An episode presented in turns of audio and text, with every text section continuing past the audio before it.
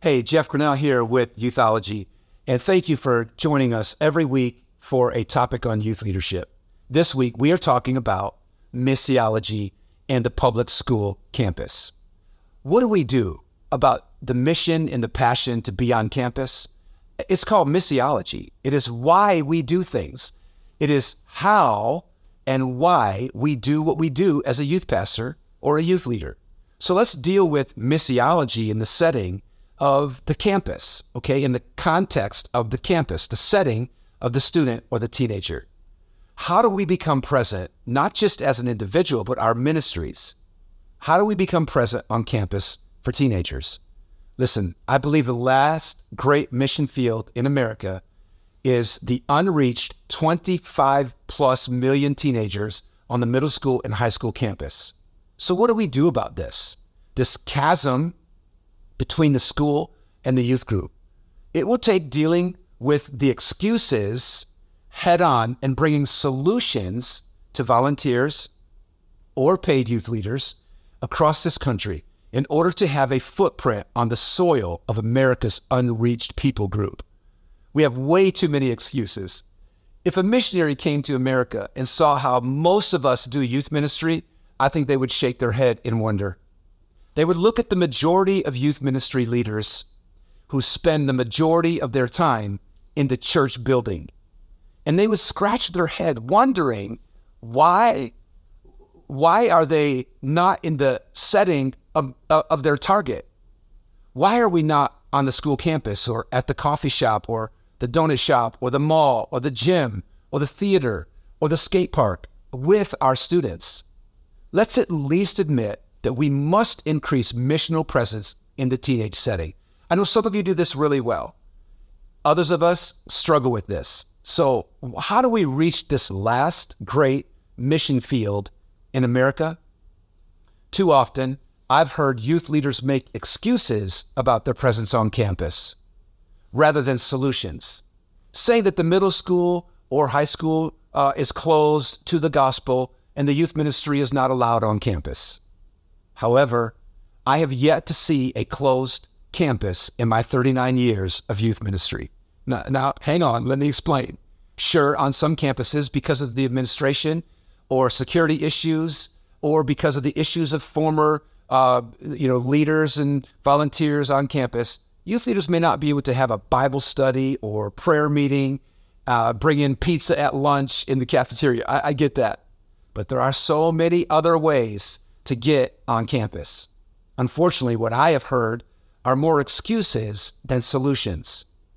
While youth leaders are more focused on the office or the coffee shop, right? Oftentimes, and their version of context is the church rather than the school, hoping that students would show up on Wednesday night or Sunday night and come to the youth service.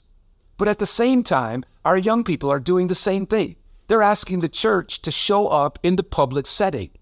Come to my game, come to my theater event, come to my track meet. Uh, could you meet me after school? Right? While the two cross in the night and never meet. Practical campus theology is this. L- let me help you understand the practice of contextual campus ministry, missiology assuming that you understand that you have a passion for the school campus and for students and you have a desire for it, I can help you with the practical side of it. I know it can be intimidating, but there are many ways to do this to have a footprint on the school campus, whether you are volunteer or paid leadership. Let me, let me give you six ways to have a presence on the campus. Okay? First, train your students to be campus missionaries because you are on campus because the students have to be there. Systematic preaching and teaching of the importance of sharing their faith and how to do that in the middle school and high school context with their friends, that's called apologetics. Number two, attend as many extracurricular events as possible on the campus. The whole youth leadership team should be assigned to this assuring that every school is covered at some kind of event on, on the school campus. Number three, volunteer or apply for work at the school.